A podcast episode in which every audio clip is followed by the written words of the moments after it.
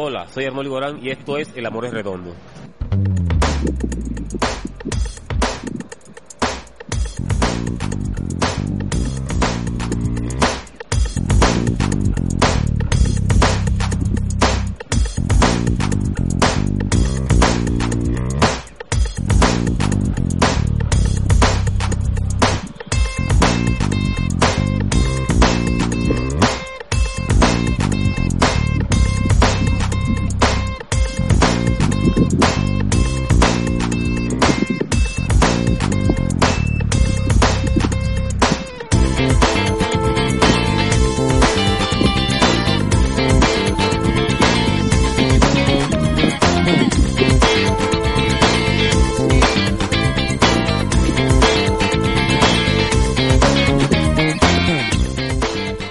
Señoras y señores, sean ustedes bienvenidos. Un nuevo Radio Redonda comienza en estos momentos, el podcast de El Amor es Redondo en esta temporada 2020. Regresamos luego de varios años.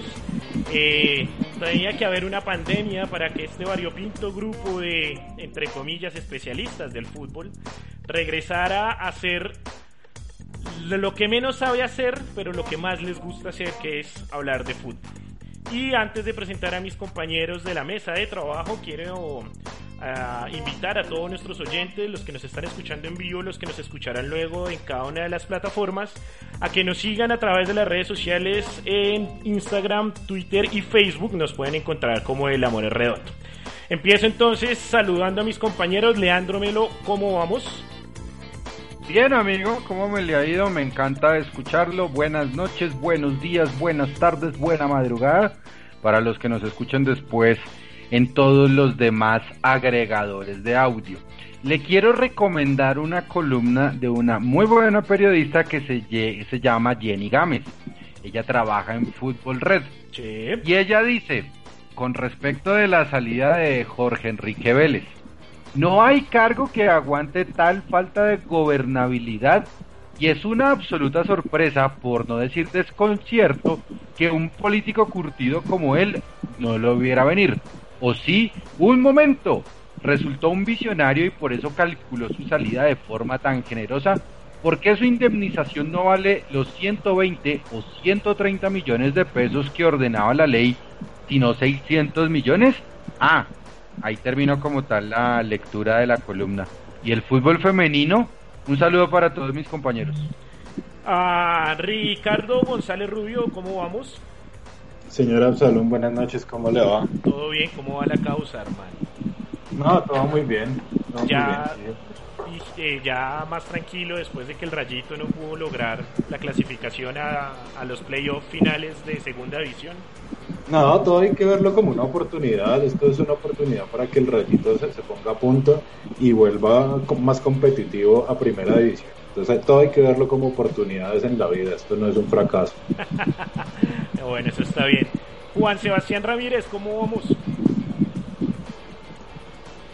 Juan Sebastián. Buenas noches, señor Absalón, buenas noches a la muchachada, las voces más arascas de la radio en Colombia. Saludos desde la sabana cundiboyacense, aunque esto no es cundiboyacense, es solamente cundi. Pero la sabana bien, occidente de Bogotá región, porque ahora es Bogotá región. Eso, por donde pronto nos pasará el tren de cercanías. Esperemos. Y por lo demás, sea. Bien, hermano. Todo bien fresco hoy, bien, entonces. Hermano, pensando. Sí, claro, lunes a las 8 de la noche, lo que estás fresco, claro. Me alegra. Por último, Gregorio Peñalosa, ¿cómo vamos?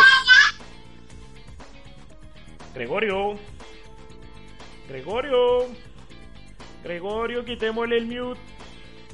Bueno, ya nos acompañará Gregorio, que buenas noches, ahí está. Compañeros, ¿cómo están? Todo bien, Gregorio, ¿cómo está Villanueva, Guajira? Más calurosa que nunca. Sí, disfrutando el calorcito. Aprovecha, hermano, porque aquí Bogotá está... pero fueron 41 grados a la sombra. Una nevera completa está Bogotá. Tiene que aprovechar. Bueno, hoy vuelve usted con ansioso con su sección aclamada, sí, ¿no? Hay ansiedad. De vieja ansiedad. Data. Pero Pero bueno, más adelante tendremos el show del recuerdo con Gregorio, que es aquí como nuestro Hernán Peláez, es el de la memoria prodigiosa y el de los años también. Quiero enviar un saludo a Manuel Valderrama, nuestro compañero de la mesa, que hoy pues por dificultades técnicas no se pudo conectar, pero pues esperamos tenerlo dentro de 8 días. Y pues nada, sin más ni más, y no sé si escucharon el saludo de Arnoldo Iguarán al principio. Saludo al Guajiro. Qué buena manera de empezar. Empezamos este nuevo Radio Redonda temporada 2020.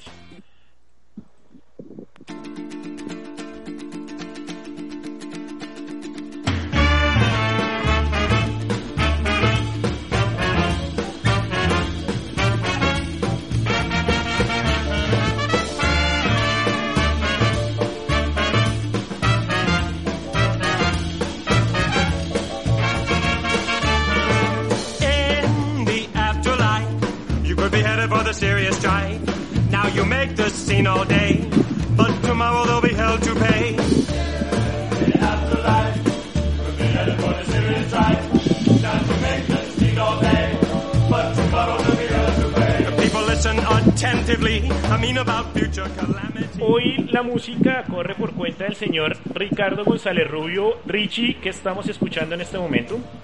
En este momento estamos escuchando Squirrel Nut Zippers, estamos escuchando la canción Hell, y bueno, hoy vamos a tener swing, mezclado con jazz, con electrónica, hasta con metal. Es como para que escuchemos todas las variaciones de esta música. A mí esto me parece muy chévere porque esta música yo la escuchaba en estas películas antiguas gringas, sí. me parecía la locura. Entonces lo que vamos a escuchar hoy pues no es el swing viejo, que el tradicional, no, de verdad, los 50, sino es como esto es de una onda que se llama swing revival, que son como bandas que se dedicaron a revivir este género, como lo dice su nombre, y bueno, y decidieron como experimentar con otro tipo de géneros. Pues esto tiene también mucho de jazz, mucho de blues, pero ya incursionaron en otras cosas como metal, y esto hasta vamos a escuchar una que hace un cover de una banda de metal más adelante. Entonces bueno, ahí les dejo para que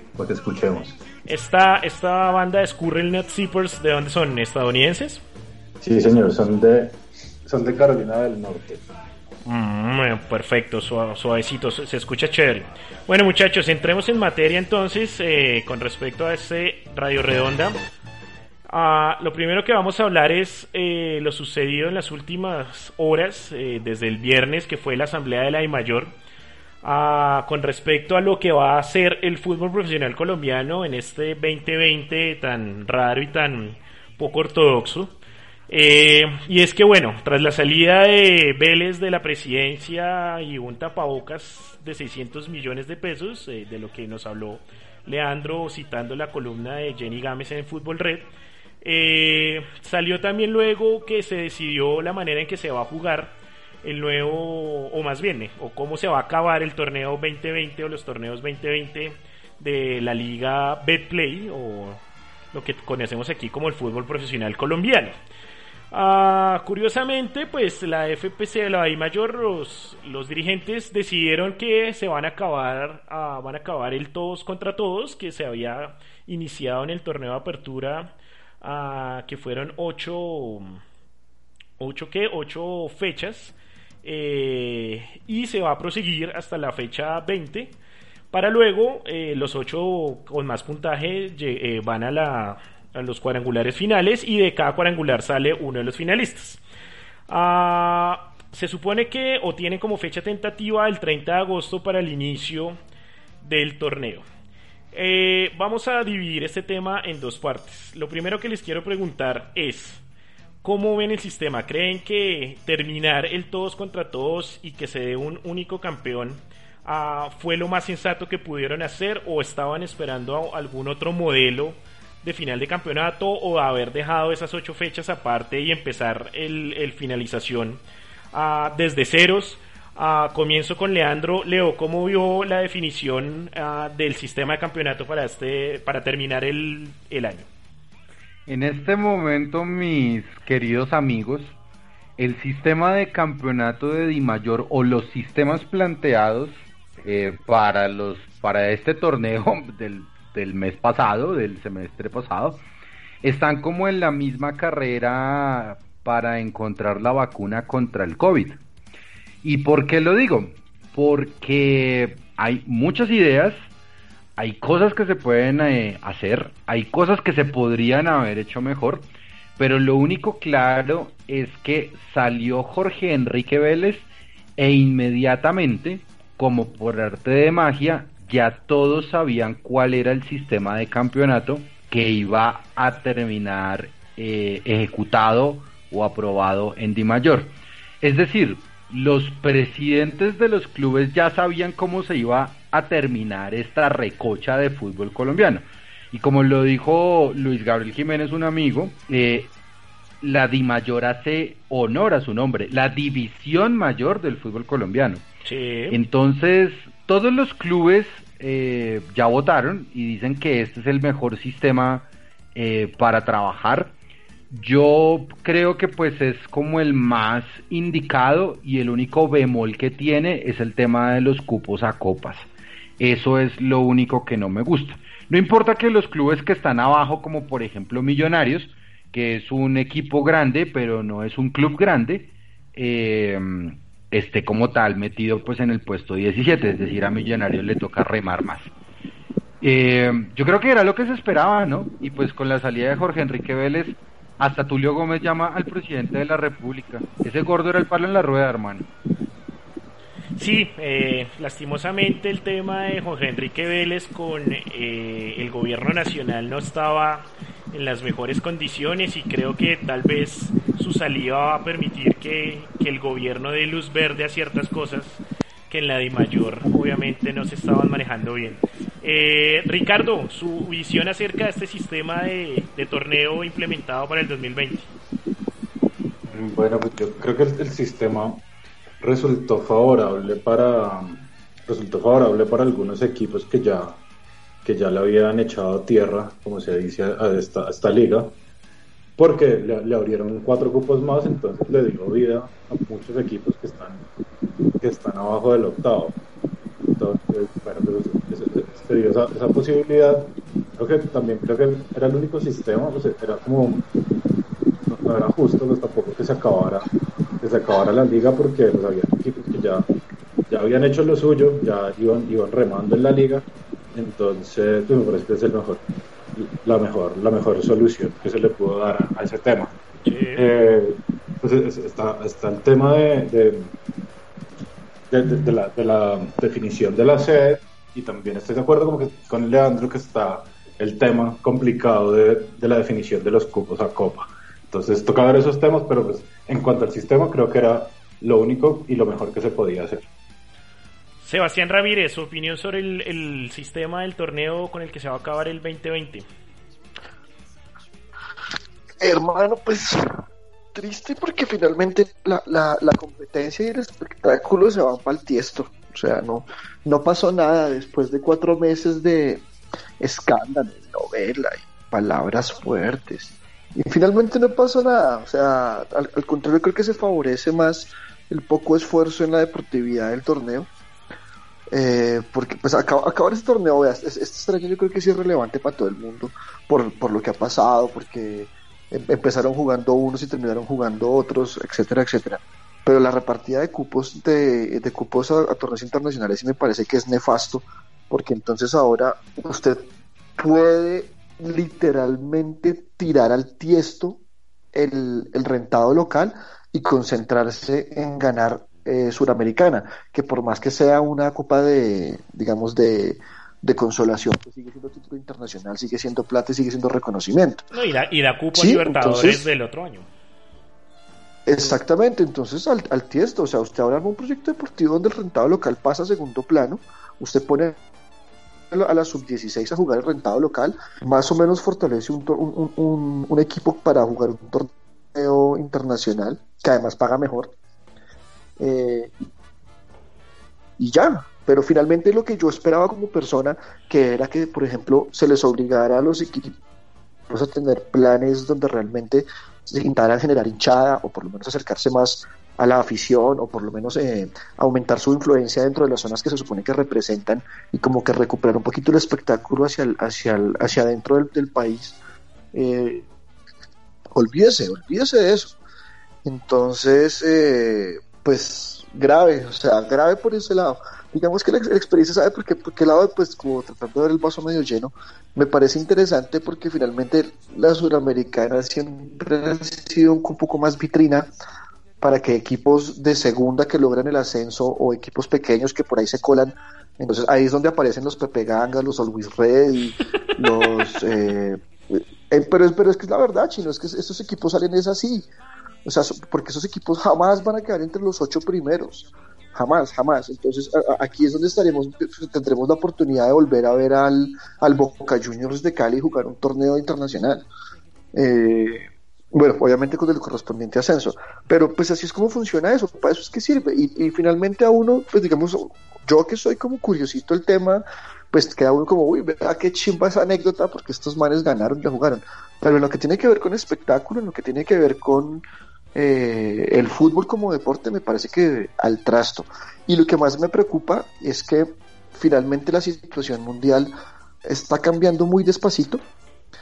Entonces yo creo que a estos manes de pronto les queda gustando este formato para este semestre y lo dejan. Y el otro año dicen, no, es que la situación está como grave y vea que así lo logramos, y lo dejan, y lo dejan, y lo dejan, y lo dejan. Y me parece, ¿sabe qué? Un castigo para los 7 primeros, porque finalmente 8 se clasifican, uno queda campeón, y los otros 7 no hay premio, o sea, el premio de consolación queda del 9º para abajo. Eso me parece tontísimo.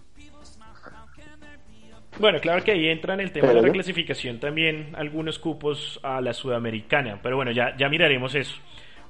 Gregorio, su opinión sobre el torneo, cómo se va a acabar en 2020.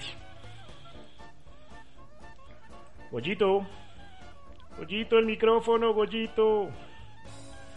Bueno, mientras Gregorio se...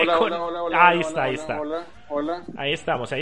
Me parece que le apuntaron a ser prácticos, no se quieren complicar. Obviamente, como ya ustedes apuntaron, benefician a los que van de últimos. Y bueno, que viva el fútbol, ahí ya un desorden esta vaina. Para contextualizar a nuestros oyentes, tengo aquí la tabla de cómo va el torneo. Jugadas 8 fechas, aunque hay algunos equipos que tienen una fecha menos, un partido menos, perdón. En este momento Atlético Nacional lidera con 15 puntos, seguido el Deportivo Pasto con 14 unidades y un juego menos. Tercero es Independiente Santa Fe con 13 unidades, las mismas que tiene el Tolima y Alianza Petrolera y Junior en la cuarta, quinta y sexta posición. Tolima también con un juego menos.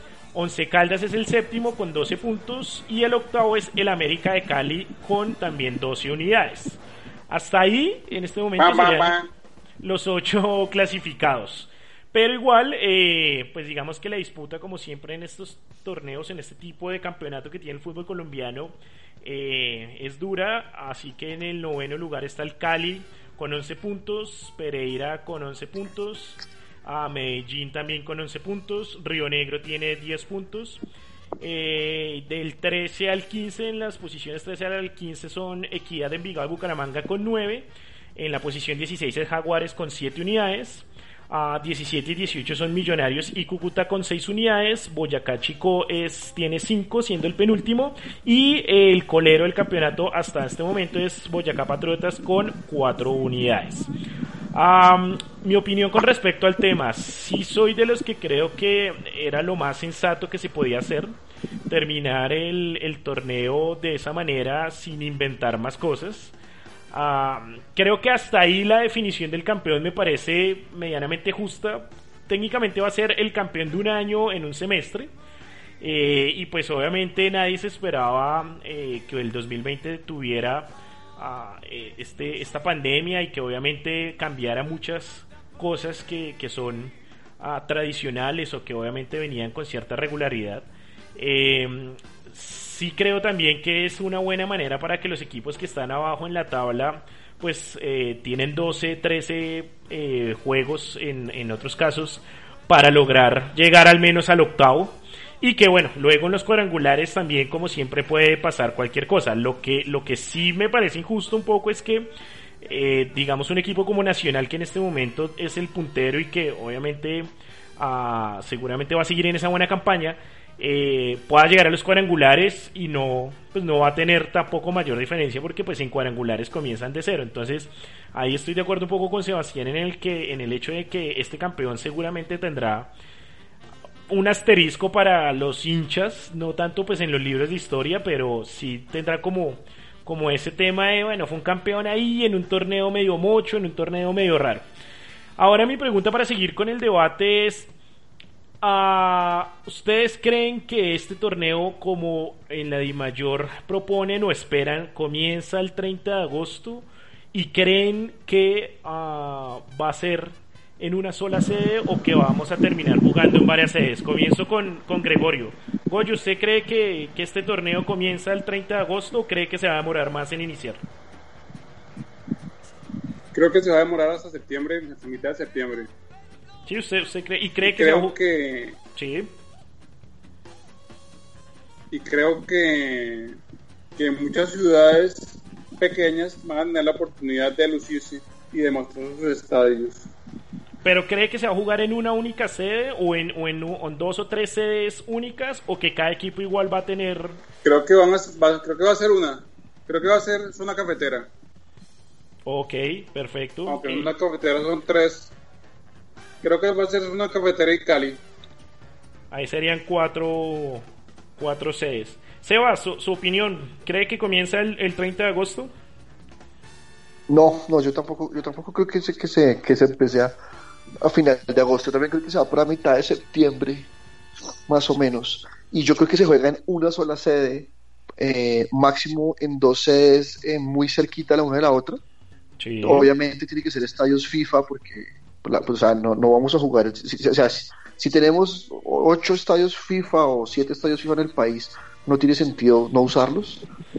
Pero yo creo que no, porque la Dimayor, por más Dimayor que sea, no tiene cómo justificar el movimiento en aviones comerciales de jugadores y cuerpos técnicos mientras no se haya normalizado la situación para el resto de la ciudadanía. Es verdad. O sea, ¿por qué sacar un avión para mover a una delegación de 30 y los otros 3 millones de colombianos que necesiten moverse de ciudad en ciudad? No. O sea, eso sería una mala prensa y sería un despelote y sería tocarle las bolas a gente que no. Por eso yo creo que es mejor, o sea, los manes como ya dijeron, como venga, cojámosla suave, calmemos las aguas, juguemos en una sola sede, que además creo que es más fácil conseguir prebendas de una industria hotelera muy castigada, que seguramente le va a decir a todos los equipos, se le estarán botando la Dimayor, haciéndoles ofertas de pick me, que yo tengo como alojar a los 20 equipos en una sola ciudad o en dos ciudades, y no justificar por qué se tiene que activar el país solamente para que el fútbol vuelva, que de por sí ya el fútbol tiene sus detractores en ese sentido, que por qué para el fútbol todo y para los demás nada. Entonces yo pensaría que no, o sea, mitad de septiembre y máximo ustedes. Richie, su opinión del tema. Richie. Señor, yo pienso que no va a volver el 30 de agosto. Me parecería irresponsable que volvieran el 30 de agosto. No creo que vaya a pasar.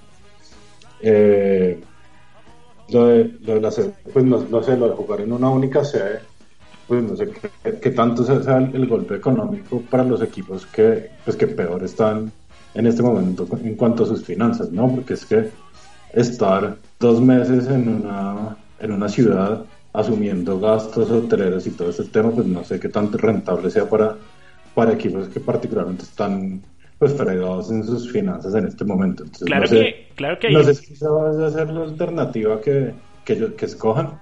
Sería lo ideal, por lo que dice Sebastián, pues no tiene sentido que el país se vaya a reactivar solo en torno al fútbol, pero pues no sé qué tan viable le vaya a parecer a equipos, por ejemplo, como Jaguares o como Chicó, no sé qué tan viable vaya a ser para ellos. Entonces no estoy muy seguro de que el tema va a ser en una sola sede, pero bueno, pues sería lo ideal. Yo ahí creo también en el tema de los gastos, que la Dimayor es la que pone el billete. O sea, claramente es a la liga es la que le toca correr con los gastos, con esos gastos, ¿no? Supongo yo. Leo, su opinión, ¿cree que usted que va a empezar el 30 el torneo o que nos alargamos? Y si cree, ¿se va a hacer una sola sede o no? No hay ninguna posibilidad que empiece el 30 de agosto y de una vez les hago una apuesta. Creo que el fútbol, si regresa a las patadas. ¿Cómo se juega? Pues también se debería jugar con la cabeza, ¿no? Mire lo que dice Sebastián, que me parece muy válido, con respecto de que los futbolistas es como si fueran personas que ostentan lujo. Y es un lujo en este momento para cualquier persona en Colombia, no solamente acceder a la prueba de coronavirus, sino que le entreguen el resultado lo más rápido posible. Mire, por ejemplo, el caso del actor Andrés Parra. Ya va para 15 días que nada que le entregan el resultado. Pero hasta este momento todos o la mayoría de clubes del fútbol colombiano van para la tercera prueba y cada uno de ellos la recibe de forma rápida. Es decir, el fútbol en serio es tan importante como para no darle prelación a otras cosas. Otra cosita, que una sola sede, ¿de quién es el negocio hotelero de una sola sede? ¿Por qué están apoyando tanto en el eje cafetero? Si en el eje cafetero van creciendo también los casos como en cualquier otra parte del país. Así que termino mi intervención con esto. Les apuesto que este año no hay fútbol profesional colombiano. Con respecto al tema, yo me adhiero al bando de Leandro. Yo soy de los que creo que este año no va a haber fútbol. Siento que la desorganización de la Dimayor, tanto en lo dirigencial, pensando más en todo lo que ha pasado con Vélez, el dinero de la televisión internacional, etcétera, tanto la desorganización política del país, en donde la gente se guardó cuando habían pocos casos y todo el mundo salió y se abrieron a muchas cosas, el comercio y todo, y se dieron más gabelas ahora que el virus está mucho más esparcido y que cada día vemos muchos más contagios y fallecidos, por lo cual pienso que el 30 de agosto no se va a reactivar y que este año tampoco, al igual que Leandro, pienso que no va a haber fútbol profesional colombiano. Si llegara a haberlo, obviamente creo que el tema sería en una sola sede, seguramente será el eje cafetero, sin embargo...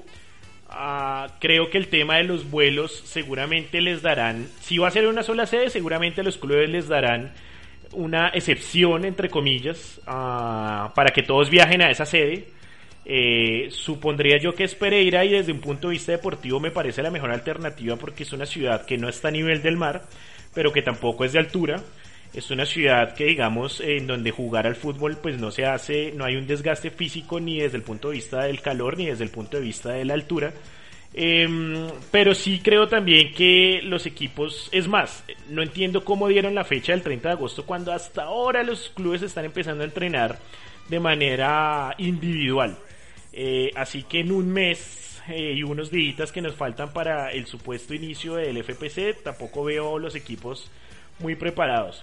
A eso también le agrego el tema de que se supone que quieren jugar Copa Colombia y se supone también que la Conmebol pues ya tiene unas fechas establecidas para el regreso de la Libertadores y la Sudamericana en un continente como es el americano y más específicamente en Sudamérica, donde cada día los casos suben y en donde vemos que no se ha podido controlar la pandemia, tal vez como pasó en Europa.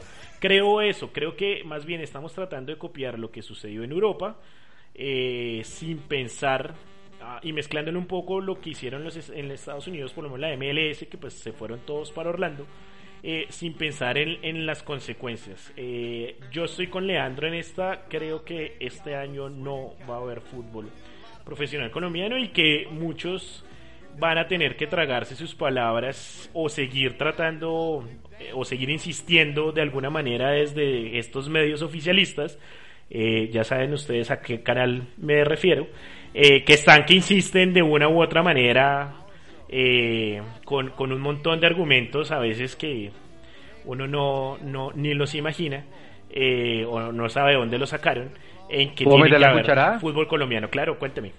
No, cortica y al pie. Dígame. Eduardo Luis hablando de cuadrangulares en Italia. Ay, yo no lo quería mencionar, pero bueno. No, yo sí. Ay, es yo que no lo quería mencionar para no darle, aunque aquí pues este programa lo escuchan tres gatos, pero no quería darle popularidad entre nuestros tres oyentes a este señor de los domicilios. No, qué paparote, que haga Rappi. De acuerdo, yo quería hacer el comentario de Leandro, pero es que es absurdo. O sea, ¿cómo pretenden vendernos esa idea de torneo y su televisión premium haciendo alusión a unos cuadrangulares en la liga italiana? Sí, o sea, yo creo que en Italia se deben estar desvanando los sesos y llorando por el hecho de que no tienen un torneo como el colombiano. Sí, no, y pues para terminar ya la intervención y darle paso a Goyito, es como la carrera por el Centro Democrático de quién va a ser el próximo bobo del pueblo, pero en el caso de Win Sport. Entonces Juan Carlos Pinzón dice una cosa y Fico Gutiérrez dice otra más estúpida todavía, pues entonces están mandando a Daniel Pérez y Eduardo Luis compitiendo a ver quién va a ser el próximo César Augusto Londoño. Siga usted en el máster, maestro. Sí, creo que domicilio. La mejor analogía la acaba Leandro, pero bueno, vamos a ver entonces cómo se dará el tema, si realmente logran empezar el 30 de agosto o si, como muchos tememos o creemos, este año el fútbol profesional colombiano definitivamente no andará y seguramente pasará lo que sucedió en 1989 cuando se suspendió el torneo. Claro que obviamente en esa época por razones distintas a una pandemia. Ya seguimos con este Radio Redonda.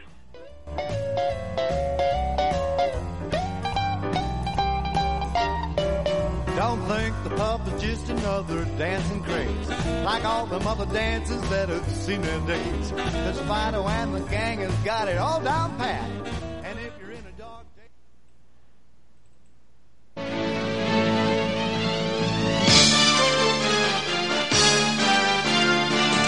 Jorge Barón Televisión presenta Show de Recuerdo.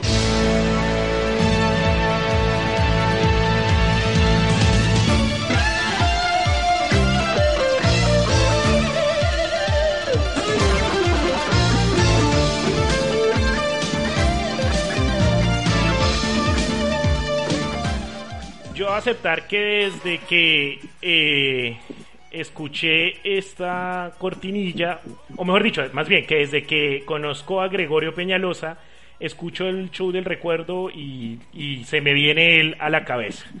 Señores y señores, para quienes no conocían esta sección, un viejo clásico de Radio Redonda, le doy la bienvenida a Gregorio Peñalosa y su show del recuerdo. Señor, cuéntenos con qué viene hoy. Muchísimas gracias, jefe. Les había contado antes de empezar el programa que empezamos basados en un supuesto. El supuesto es que Manimal Cortés es técnico, servidor de técnico. Pero bueno, antes de la suposición, hoy me llevo una sorpresa muy grande. Antes de la suposición, cuéntenos quién era el Manimal Cortés para quienes no lo conocen. Manimal era o sea, ¿por qué le dicen Manimal? Era parecido al actor.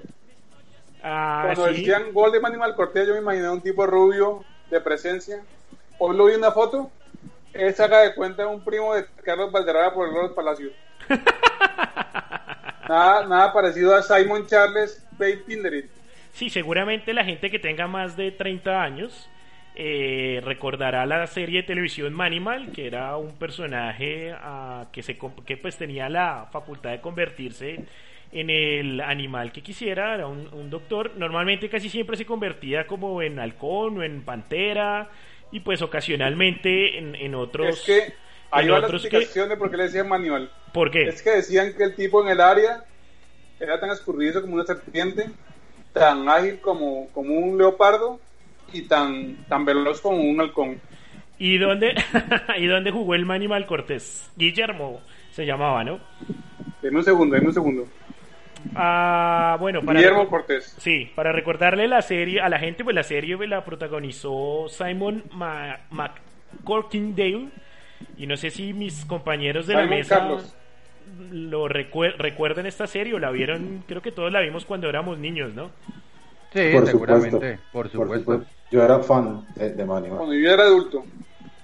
Sí, bueno, ya mientras los demás, Sebastián, Richie, Leandro y yo éramos unos bellos críos, ya Gregorio cursaba tercer semestre en la universidad. Correcto, o sea, mientras nosotros teníamos acné, Goyo ya empezaba a beber aguardiente. Mientras nosotros teníamos acné, ya Goyo empezaba a sufrir de la espalda. Tan tiernos. Siga, Goyo, siga. Bueno, y entonces, vamos entonces a... Le hicimos una alineación a Manuel. A ver. Portero, Rubén Cousillas, la jirafa. Sí, la jirafa Cousillas. La jirafa. Nacido en Roque Pérez. Ahí le Roque Pérez? Sí, le tiro un dato antes de que siga. Cousillas fue asistente, o creo que sigue siendo asistente técnico de el ingeniero Pellegrini. De Pellegrini. Y fue arquero aquí de Millonarios.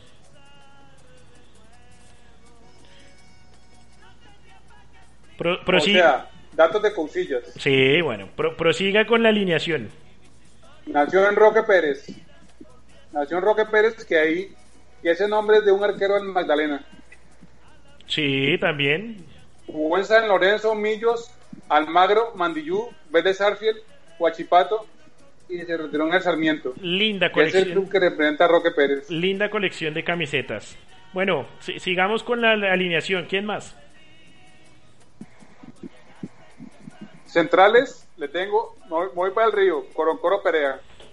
Que, venga, una pregunta ahí. El turbo, pero no le decían la turbina. Quieto ahí. No, porque a la turbina le decían a Trelles. ¿Qué es un coroncoro? Un pescado. Ah, ok, perfecto. Listo. El otro central. Nació en Turbo. Ah, ok. La Mosca Caicedo, Henry La Mosca Caicedo. Ah. Afro al estilo Iguarán. Sí. Y más chupador. Se ganó el aprecio de Bilardo y a Bilardo le dijeron estudiantes, necesitamos un central para estudiantes. Escoge entre Pacerli y Chumpitas. Yo no, tengo lo que es mejor, La Mosca. Y La Mosca llegó a Buenos Aires a beber. Listo. Laterales. Guasape, Pecoso Castro, Umaña, Arboleda, Los Micos, Hernando y José Luis. De José Luis, solamente puedo decir que es hermano de Hernando García, ambos, ¿no? Y que jugó en Bucaramanga y en Millos. Sí, los García. Sí. Hernando fue técnico de la selección Bogotá, jugó en Millos, Bucaramanga, Cúcuta y Once Caldas. Sí. Y Magdalena. Este es el clásico 4-4-2. Listo, adelante. Comparación: Jorge Vanguero, Pelícano. Ídolo de la institución americana, ¿no? Jorge Pelícano Vanguero. Campeón en el 2002 de la FPC. También jugó en Millonarios. Y ascendió con el Cartagena en el 99. El primero del siglo. Junior, el Tolima. El primero que menciona del siglo XXI, ¿no? Tan bello. También jugó primera fase de Copa América 2007 en Venezuela. Bueno, ¿quién sigue? El otro, un gallo. Martín Zapata, el Gallo Zapata. Uy, ese sí no lo conocía. Jugó dos etapas en el Cali. Asesinado por andar con la mujer de un mafioso. En malas compañías. No. Hermano. Se presume que murió víctima de un marido celoso en el barrio Urbanización Barranquilla de Cali. La mujer de un mafioso es una mala compañía. Un consentido del Cheche Hernández. Bueno, ahí tenemos entonces el Seguimos Pelícano con la creación. Y el Gallo Zapata de contención. ¿Creativos quiénes? La Migua Torres. Aquí le voy a hacer la misma pregunta que Coroncoro. ¿Qué es una enigua? Es como una especie de garrapata, un piojo. Ok. Jugaba en Millonarios, era bastante tibio. Tuvo siempre la presión de la hinchada que esperaba más del 10 de las 10 de Millonarios. Ok. Imagínese, reemplazar un tipo como, o sea, la posición de Lunari, de Willington Ortiz y de Alejandro Brand. La pobre Ligua, nació en Girardot. Difícil, sí. En ese medio también jugábamos Oscar Córdoba, el Gato Pérez, Juan Carlos Niño y el siguiente personaje que les voy a decir, Harold el Lagarto Morales. Bastante regularcito. Tenía gol, era dinámico, pero a veces de colgado. Usted les trajo una dupla creativa. Bolmillos, Santa Fe, Tolima, Once Caldas y Medellín. Nos trajo una dupla creativa embajadora, la Nigua Torres y el Lagarto Morales.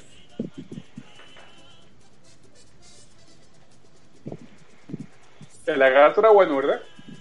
La verdad no lo recuerdo. Yo en ese momento de mi vida era un 8. Seguramente estaba en el colegio, por ahí en segundo de primaria. Estaba con el chupo en la boca. Tal cual. Bueno, y adelante. Y yo entrando a la Tadeo. Tal cual. Y adelante, ¿quiénes son los delanteros? Albeiro Urriaga, el Palomo, figurón, campeón con Nacional en Libertadores del 89, sí. Hizo el gol que nos clasificó en la 90, sí. Y le pasó como Nelson Becerra, el barrio mató al genio. Sí, ídolo de Independiente. El siguiente, ¿no?, delantero, el Búfalo Funes. Upa, sí. Ese sí, ídolo personal. Bautizado como el Búfalo por Ortiz Alvear. Sí. Jugó en Millos, en River Plate, campeón de Libertadores en el 86. Que al pobre Falcioni le fue re mal con el Búfalo. Tanto en Cali como en Buenos Aires le marcó. Sí, lo tenía de hijo. Suplencia. A ver. Fabio La Gallina Calle. También de Millonarios. Arquero. Armando La Perra Carrillo. Ese de los... Oscar el Pájaro Juárez. Y Jairo el Tigre Castillo. Oiga, vea pues, muy buenas. Ah, ya, yo arquero. ¿A quién? Juan Carlos La Araña Nao. Muy buena su... Que también estuvo en Millos. Y el técnico, como lo dijo al principio, el Manimal Cortés. El Manimal Cortés. Lo bueno es que este es un libro para ser campeón del Mundial de Clubes. Porque el Manimal, cuando le detiene un jugador le está yendo mal, se convierte en él y asume las características físicas y sabe, o sea, digamos que cada vez que le salen Cousillas, el man la suelta. Entonces, él se convierte en jirafa y entonces entiende por qué las jirafas casi no agarran el balón bien. Y sus limitaciones, cómo piensan, todo. O sea que cómo se enamoran. El Manimal Cortés fácilmente es un jugador polivalente porque puede convertirse en cualquiera de los 11 que usted nos dio titular. Que se reinventa, sí, para seguir con el asunto de la reinvención. Palabra tan de moda en estos momentos. Al salón. ¿Qué hubo? Uy, una infografía con esa alineación, hermano. Vamos a hacerlo. Uy, sí, vamos a hacerlo. Vamos a hacerlo. Con todos suplentes. Con todos y suplentes. Tarea para Richie. Sí. Ahí está, mire, se la pusieron a Richie, que es nuestro diseñador de cabecera. Claro, mándame esa información que tenemos que hacer, esa infografía. Esa infografía está buenísima. Con muchísimo gusto, Richie.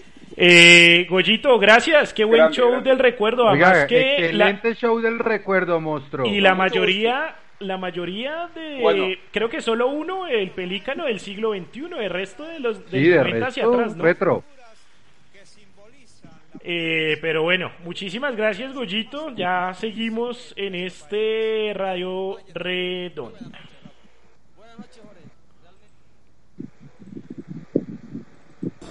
Hola, les habla Antonio Muhammad. Están escuchando Radio Redonda. Now if you think the pop is just a bit risky, remember that your dog friends do it every day. Bend over, sniff your baby right in the street, and lift your leg to every bush or hydrant you meet. When you do the pup,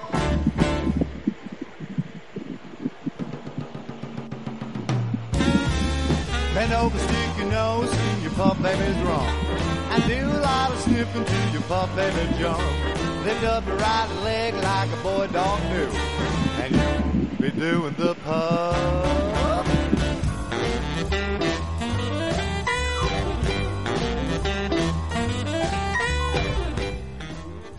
Richie, ¿qué es esto tan bueno que se escucha? Ahí estábamos escuchando Do The Pop de Steve Lucky and The Rumba Booms. And The Rumba Booms. Sí, señor. También son norteamericanos. Usted habló... Tan maravilloso. Usted habló de un cover de una banda de metal, que es la que va a iniciar en estos momentos. Vamos a escucharla un poquito para que nos comente también de esta canción, por favor. Sí, señor. Esa banda que va a sonar se llama The New Morty Show. Entonces, y está haciendo un cover. Ahí va sonando. Sí, está haciendo un cover de Metallica de la canción Enter Sandman. No me gusta Metallica, pero esta versión de esa canción me parece genial. Escuchemos a ver un pilín de la canción. My son, to include everyone, tuck you in, warm within, keep you safe from sin, till the Sandman he comes. Sleep with one eye open, gripping your pillow tight, exit light, enter night, take my hand, off to never, never land. Hola, qué rico se escucha esto. Qué sabrosura. Muy, muy, muy bueno, señor. Le agradezco. Personalmente voy a agregarla en mi listado de Spotify para disfrutarla más seguido. Porque la verdad, muy, muy buen cover. Este de Enter Sandman de The New Morty Show, ¿no? New Morty Show, sí, señor. Vice Grape. Me corrige si lo estoy pronunciando mal. Y Connie Champán. Bueno, no sé con quién dar. Sí, hay varios artistas. David Murochet, David Robin. Aquí me da la información la gente de Spotify. Bueno, sí. Seguimos entonces con este Radio Redonda. Después de ese viaje en el tiempo, con la alineación del Manimal Cortés que nos trajo Goyito. Y continuamos con el tema del fútbol profesional colombiano para 2020. Ahora pues vamos a hablar un poco de una proposición que se hizo, que hizo uno de los presidentes de clubes tal vez más polémicos del país, que es Eduardo Pimentel, el dueño y presidente creo que es el dueño, no es el presidente, creo que es el dueño del Boyacá Chicó Fútbol Club, y creo que es el que no es el presidente, es porque como presidente lo que dijera obviamente lo iban a sancionar cada vez que sale con alguna declaración polémica, entonces prefiere simplemente hablar como propietario, como socio. Eduardo Pimentel dice que deberían congelarse los ascensos y descensos este año en Colombia, y tiene un argumento, y es que los equipos que ascienden en el país normalmente tienen 40 partidos para defender su pieza o su cupo en la primera división del fútbol colombiano. Pero debido a precisamente el parón por la pandemia y el tema de que técnicamente solo se va a jugar un campeonato, solo van a tener 20 partidos. Estos son el Chico y recuérdenme el otro que no se me viene a la mente en este momento, el otro equipo, y el Deportivo Pereira. Van a tener tan solo 20 fechas, porque además en los cuadrangulares no cuentan los puntos para el descenso. ¿Ustedes qué creen? ¿Que debe tomarse en cuenta esto y hacer lo que hicieron por lo menos en Francia de congelar los descensos y los ascensos? Empiezo por Leandro. ¿Cree Leo usted que es buena esta medida? Pues ahí sí toca ser como medio ambiguo. Sí es bueno en el sentido que no se vean perjudicados los que van a bajar, pero es terrible para los que van a subir. En este momento, perdón lo interrumpo ahí un momentico, Leo. Sí. En este momento el descenso, el último es el Boyacá Chicó con 82 puntos en la sumatoria, seguido por Jaguares de Córdoba con 84.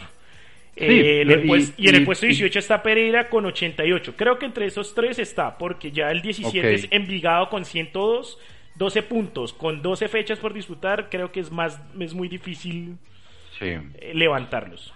Sí, lo que pasa, mi querido Absalón, es que si nos ponemos del lado del equipo pequeño, pues hay que ver la letra menuda de Dimayor. Y la letra menuda de Dimayor dice que equipos que se queden más de 4 años en la A, así vayan a la B, tienen tratamiento de A. Entonces, pues por eso es que Eduardo Pimentel también es que está bregando para que su equipo se quede en la A de esa forma. Yo entiendo lo de los 40 partidos, es decir, un equipo que va a salir al descenso debería tener mínimo 40 partidos, sino 20 con el formato que se está haciendo.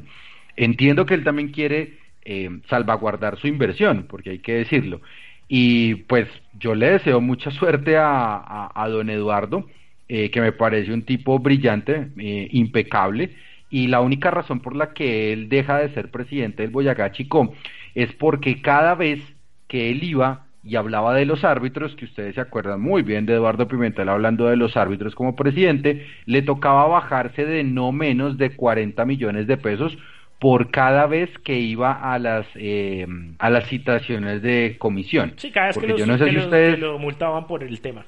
Exacto, entonces para que usted pueda hablar en la comisión disciplinaria de la Dimayor, pues usted tenía que pagar un dinero. Y yo creo que él también se cansó de pagar entre 20 y 30 millones solamente por ir, así que le sale mucho más rentable ser el dueño, pero no ser el presidente. Ahora, Leo, sáqueme una duda. Sí, señor. ¿El Chicó no tiene ya igual tratamiento de equipo A, por decirlo de alguna manera, dado sí, la cantidad de tiempo que... O sea, creo que si bajara ahorita, sí. Si no se quitaran los descensos, igual seguiría... con el tema de mantenerse en primera. Yo creo también en correcto, ese sentido que... Pimentel le apuesta más a que si todo pasa y en el 2021 volvemos entre comillas a esa normalidad que pues mucha gente espera, pues volverá a tener derechos de televisión, volverá a tener obviamente estadio con público, y creo que obviamente eso redunda en dinero que, pues conociendo a Pimentel, pues para él es lo que usted decía ahorita, es lo más importante, ¿no? Generar ganancias con su empresa y con su club. Así es. Al final de cuentas es lo que todos buscan. Sebas, su opinión acerca del tema de... ¿Usted congelaría los ascensos y los descensos este año en Colombia?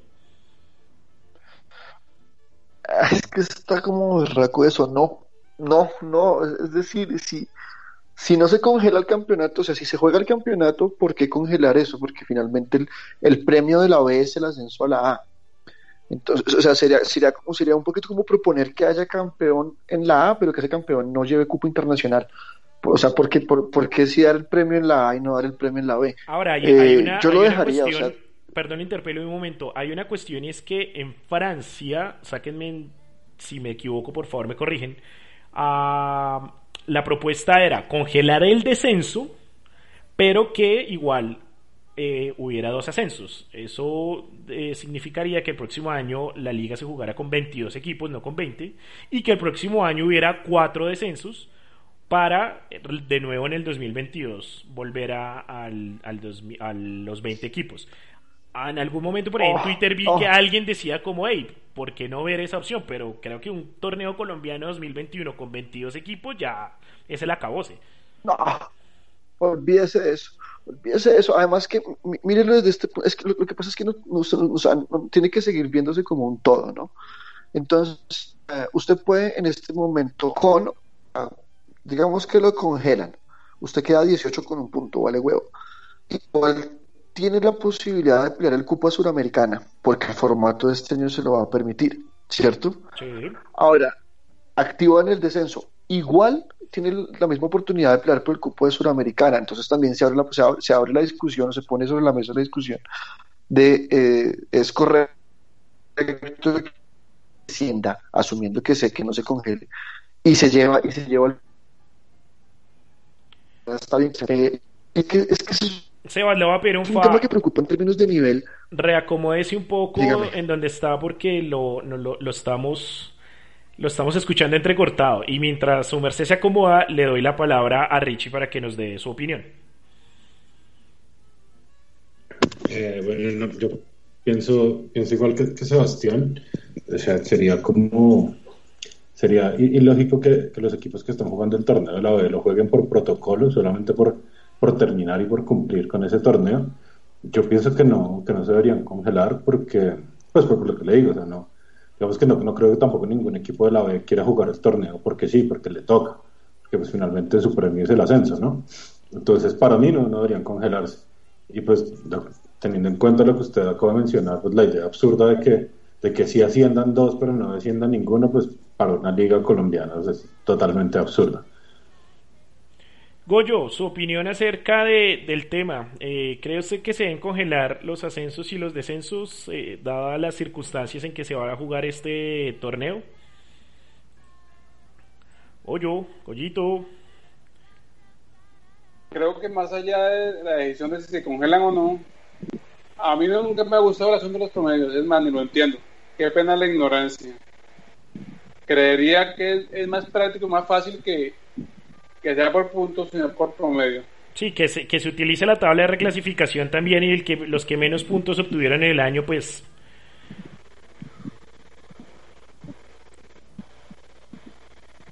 Tanto para la A como para la B, digo yo. No sé ustedes qué opinan de mi propuesta. A mí me gusta, yo estaría de acuerdo, me parece la forma más sensata y más justa para definir los descensos. Absalón, señor. Qué pena, le tiro el bus. No, y ya vuelve Sebas. Y lo que dice Gregorio es cierto. Primero, los promedios usted no los entiende ni siquiera en la forma como fueron concebidos, porque los promedios se hicieron para salvar a los grandes, pero ahora están hechos es para condenar a los pequeños. Entonces, pues, que sea jodido. Y que el tema aquí en Colombia es que el promedio realmente no existe. Aquí sigue siendo una sumatoria de puntos de los últimos 3 años.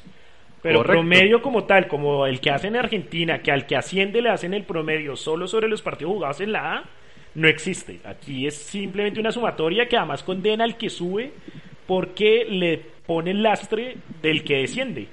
De esa correcto, sumatoria del que desciende. Entonces... realmente entran en desventaja. Sebas, para que finalice su idea. Dígame si ahí ya estoy mejor posicionado. Ahí lo escucho, sí, ahí lo escuchamos mejor. Listo. No, decía que no. O sea, en resumidas cuentas, no. Porque el formato del campeonato no está diseñado para ser bien malo en términos de nivel. Entonces, por lo menos hay que meterle pesito a que esos del noveno al 19 o al 20 le metan un poquito de sangre al campeonato, porque es que finalmente, mire, usted ahorita que leyó Cali, me queda fan, tienen esos 4 de metas entre los 8, si finalmente tienen cupo sudamericana por estar, entonces por lo menos meterles un poquito de peso con el descenso para que los equipos tampoco se relajen y pues, o sea, le aporten alguito más al campeonato, digo yo. Bueno, ahora hay otra. Dejé esto para lo último porque realmente pues ya tiene un antecedente y además es algo que me pareció muy curioso, y es que dadas las circunstancias de este campeonato van a clasificar, como decía al inicio del programa, a los 8 primeros y disputarán obviamente sus cuadrangulares respectivos, en donde cada ganador de cuadrangular irá a la gran final. Pero ahora los genios de la Dimayor les dio por hacer algo que se había hecho hace 24 años y del cual ya Leandro nos hablará, y es el tema de 3 cuadrangulares con los 12 equipos restantes, los 12 que no lleguen a las finales, para definir un único cupo o un cupo restante después de los 3 que da la reclasificación a la Copa Sudamericana. Claramente esto es una jugada más que deportiva, es una jugada comercial, avalada un poco o presionada un poco por el canal que todos quieren, como para hablar de su eslogan, porque obviamente para ellos lo que se necesita es hacer fútbol, vender el premium y de así, de alguna manera, pues recuperar dinero y poder pagarle a los clubes, en una especie de, si me permite decirlo, chantaje a los clubes de que necesitamos más partidos, no importa lo que se esté disputando, para poder transmitir y cobrarle a la gente la suscripción a un canal que me parece un desacierto completo. Leo, esta idea tuvo ya una... Antes de irnos al de hace 24 años, me recuerda un poco también esos cuadrangulares de ascenso cuando completamos 20 equipos, que era un poco como la manera de ayudar a la América a llegar a la A, pero que esa vez no pudo, y también a un triangular de hace unos años atrás, cuando pasamos precisamente de 16 a 18 equipos, que si no estoy malo jugaron Bucaramanga, Cúcuta y el Unión Magdalena, y el Unión fue el que se quedó. Pero sí es de esas cosas curiosas, raras y salida de cualquier proporción que se inventan en la Dimayor. ¿Cuál fue ese antecedente hace 24 años que tuvimos con respecto a clasificación a un torneo internacional, Leo? Claro que sí, el torneo de apertura del año 1996 se disputó mediante 18 fechas y pues esos, el primero del cuadrangular se coronaría campeón y junto al subcampeón clasificaban directamente a la fase de grupos de la Libertadores del 97. Sí. Pero además, entre los 8 equipos eliminados de esos cuadrangulares se disputaba la clasificación a la Copa Conmebol de 1996. Y oh sorpresa, a partir de esa temporada se implementa el sistema de descenso mediante promedio. Es decir, nos hemos devuelto 24 años en el tiempo. En vez de avanzar, estamos retrocediendo, involucionando. Hay un tema, y es que en ese momento se definió ese segundo cupo a la Copa Conmebol, con 2 cuadrangulares, que incluso el Envigado llegó a sus cuadrangulares con un punto de bonificación. En su grupo estaba Santa Fe, Deportes Quindío y el Deportivo Pereira, y en el otro cuadrangular Cortuluá, Medellín, Huila y Bucaramanga. Estos 8 equipos pues habían quedado fuera de las finales y se iban a disputar precisamente el cupo a la Copa Conmebol. Con bonificación y todo, Envigado lideró su grupo con 11 puntos, seguido de Santa Fe con 9, y en el otro cuadrangular Cortuluá y Medellín con 9 puntos clasificaron a ese cuadrangular final de perdedores, por así decirlo. Y en ese papelón. Sí, y en ese cuadrangular sería Santa Fe con 14 puntos, 4 partidos ganados y 2 empatados, el que lograría el cupo a la Copa Conmebol, algo que hasta en medio de todo le sirvió porque fue subcampeón de la Copa Conmebol de 1996. Pero es algo que uno dice, hacer 2 cuadrangulares a razón de 6 partidos en cada uno, más un cuadrangular extra, sí, con otros 6 partidos, 18 partidos de más, solo para definir un cupo al segundo torneo continental. Y en este caso, al ser 3 cuadrangulares lo que quieren hacer, no sé cómo van a definir, si van a definir luego uno por cada, un ganador por cada cuadrangular y un triangular final, cómo... No, que recocha. O sea, vale la pena ese recocha y tanto partido entre perdedores solo para que Win pueda pagarle a los equipos y pueda cobrar su canal premium. Leo, voy con usted. No, ya usted lo dijo todo, que recocha, solamente para pagarle a los equipos, esa es la razón. Es que definitivamente aquí es que no hace... Es que es indefendible, Absalón, es indefendible. Sí, realmente no, o sea, como que así quedaran equipos grandes, ¿no? Richie, ¿usted qué opina del tema? No, así me pagarán lo que le pagan a César Alba, hermano, es indefendible. Hágale.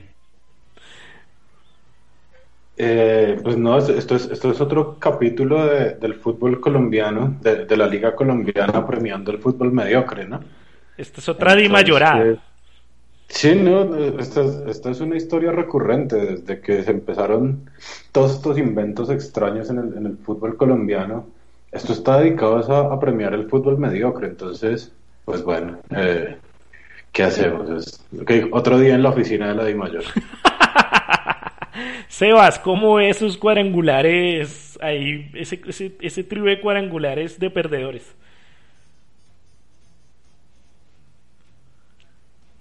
Sebas. No, pues obviamente eso es fatal, indefendible, todo lo que... Realmente lo único que yo no entiendo es por qué lo dejaron con los 6 que final. Deles el premio a esos 6, deles por lo menos la chance de que haya un repechaje, una consolación por haber hecho el esfuerzo de meterse entre los 8. O sea, ¿por qué hacerlo con los que están por debajo de la tabla? Y además, es como lo que no termino de entender realmente. Y además que, o sea, yo entiendo que usted quiera... Sí, hágale, perdón. No, fresco. No, que hay tengo un poquito de delay, entonces por eso es que no le caigo en la nota. Ah, bueno, no, yo decía que hay un tema, y es que son 12 equipos para definir un cupo. O sea, si se definieran los 4 cupos de Sudamericana, uno dice, bueno, está bien, aguanta, son 4 cupos, un tercio de los que están disputando los cuadrangulares tendrá un premio. Pero someter a 12 equipos a jugar un montón de partidos por un cupo a la Sudamericana realmente me parece excesivo. 4 gordos. Sí, algo así. Es que el premio, premio no es muy grande, pero porque da que no hicieron nada en todo el año. Sí. Bueno, vamos, Sebas, por favor, acomódese de nuevo porque lo tenemos cortado. Goyo, su impresión de estos cuadrangulares para la Sudamericana, ¿cómo lo ve, Gregorio? Goyito, el micrófono, Goyito. Una sola palabra: recontrachimbo, pulísimo. Dígame que usted fue de los que sufrió de esos cuadrangulares para ascender a la América, que además lastimosamente no pudieron subir. Hasta fui al estadio y lloré. ¿En serio? ¿Tan así? Sí, eso fue en techo, los disputaron, ¿no? Sí, claro. No, la verdad es que uno no ya no sabe aquí con la Dimayor qué pensar. O sea, realmente para ellos más partidos creen que es mayor calidad cuando realmente es todo lo contrario. Y si pretenden que las personas paguen 30.000 pesos por ver esos cuadrangulares, lo dudo, la verdad, lo dudo. Cevita, ya se acomodó para que nos termine de dar su opinión. Cevitas, el micrófono, Cevitas. Entenderán los oyentes que aquí esto todo lo hacemos con la suya. Ya, perdón, no está bien. Cuéntenos. No, definitivamente Sebas no está hoy. Bueno, no sé, conclusión, Leandro, ¿qué vamos a hacer entonces? No, pues nada, esperar y a ver quién va a ser el nuevo presidente de la Dimayor. Así es sencillo. El que les lleve más billete, ellos votan así, el que prometa, ni siquiera el que lleve, el que les prometa más billete, así no se los lleve después. No, esta vez no van a votar así, esta vez van a votar y les toca para ver quién los va a sacar de ese atolladero que dejó el señor Jorge Enrique Vélez. Con 600 tienen que votar muy neuralmente. Y con 600 millones de pesos menos. Muy poquita plata por todo el silencio que se mantiene. Goyo, se cortó el micrófono. ¿Qué era lo que nos iba a preguntar? Hay una cosa mientras se conecta de nuevo, Goyo. Goyo, ya, lo escuchamos. ¿Cómo se puede llamar el equipo del Manimal? Pumas, Jaguares, Tigres, hermano, lo que hay acá son nombres de animales. Los Tucanes. Pero bueno, sí, son los de rugby. Ese es de rugby, sí, esa es la selección colombiana de rugby. Las guacamayas. Guacamayo en honor de la mascota, ¿no? Guacamayos Fútbol Club. De la mascota del Mundial 2011. El Sub. ¿Cómo, Goyo? El Sur, se me ocurre a mí. También puede ser. Como el zoológico, el Sur. Pero bueno, vamos con... El zoológico de la mafia, en vez del zoológico de la mañana, no sé. Uy, ahí sí, reochentero el zoológico de la mañana, ¿no? Pero bueno. Pulísimo. Sí, ¿no le gustaba para nada o qué? No le gustaba para nada el zoológico. Es que aguantarse, ¿eso duraba cuánto? 4 horas. Pues, 4 horas. Hermano, hay gente que se aguantaba a Darío Arismendi 6. Con Correal ahí, como esa voz de timbre. Pero bueno, eso es como los programas radiales noticiosos de hoy en día. Pero bueno. Es de mi infancia. Vamos para cerrar ya este programa, señores.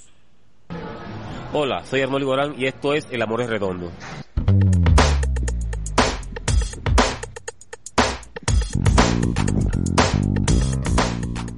Qué bonito se escucha ese saludo del Guajara, ¿no? Hermoso. Y por lo menos le habla a Radio Redonda, porque de resto. Ok.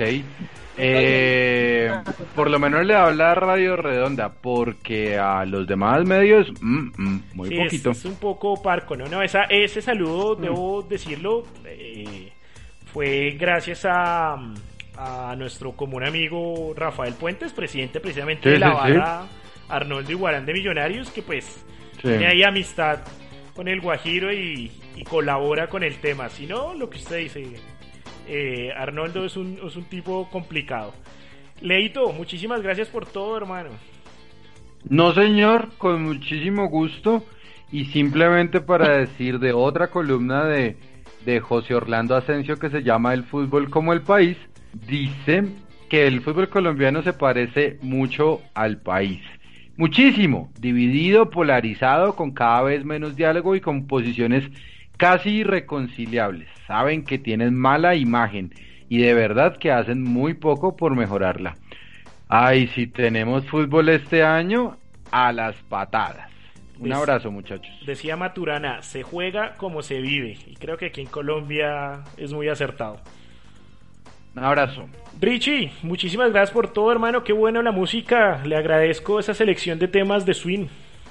I love it. Cuando quiera. Muy. Cuando me toque el turno otra vez de poner la música. Sí, aquí le contamos a los oyentes que aquí rotamos la música de fondo. Entonces cada uno de los integrantes, cada episodio tiene la posibilidad de escoger la playlist que nos acompaña. Y bueno, pues nada, Salón, esperemos a ver si la Serie A se decide a darle el cuadrangular al Sassuolo, a ver si queda campeón. Sí, será un cuadrangular con la Juve, Sassuolo, Cagliari y el Brescia. Sí, bueno. Seguramente los en Italia, o país 4 veces campeón del mundo, ya están tomando nota atenta de lo que dijo Eduardo Luis. Pero por supuesto, si la mejor quinta liga del mundo la semana pasada se estaba yendo al carajo y resurgió esta semana, ¿cómo no van a estar tomando nota? Total. Goyito, desde Villanueva, muchísimas gracias por todo y por su show del recuerdo. Gracias por esa selección del Manimal Cortés. Dios me lo bendiga. Un abrazo. Bien, mucho gracias. Me gustó muchísimo. ¿Enviar un correo electrónico para enviarle el texto? Claro que sí, ahorita se lo envío y Richie se compromete a hacernos esa gráfica de esa selección del Manimal Cortés. Ah, bueno, muchas gracias. Un abrazo. Ya quiero la conversación off the record de esa nueva tarea. Ya no jodo más, un abrazo. Un abrazo a Sebas, que por motivos técnicos... Saludos a Andrea. Chao. Se tuvo que desconectar. Muchísimas gracias a todos nuestros oyentes en vivo, a quienes nos han escuchado en las plataformas. Nos encuentran en Spotify, en Deezer, en iTunes y en iBooks. Y como siempre, la consabida invitación para que nos sigan en las redes sociales. En Instagram, Facebook y Twitter nos encuentran como El Amor es Redondo. Mi nombre es Absalón Herrera. Esto fue Radio Redonda 2020. Nos escuchamos dentro de 8 días. Chao.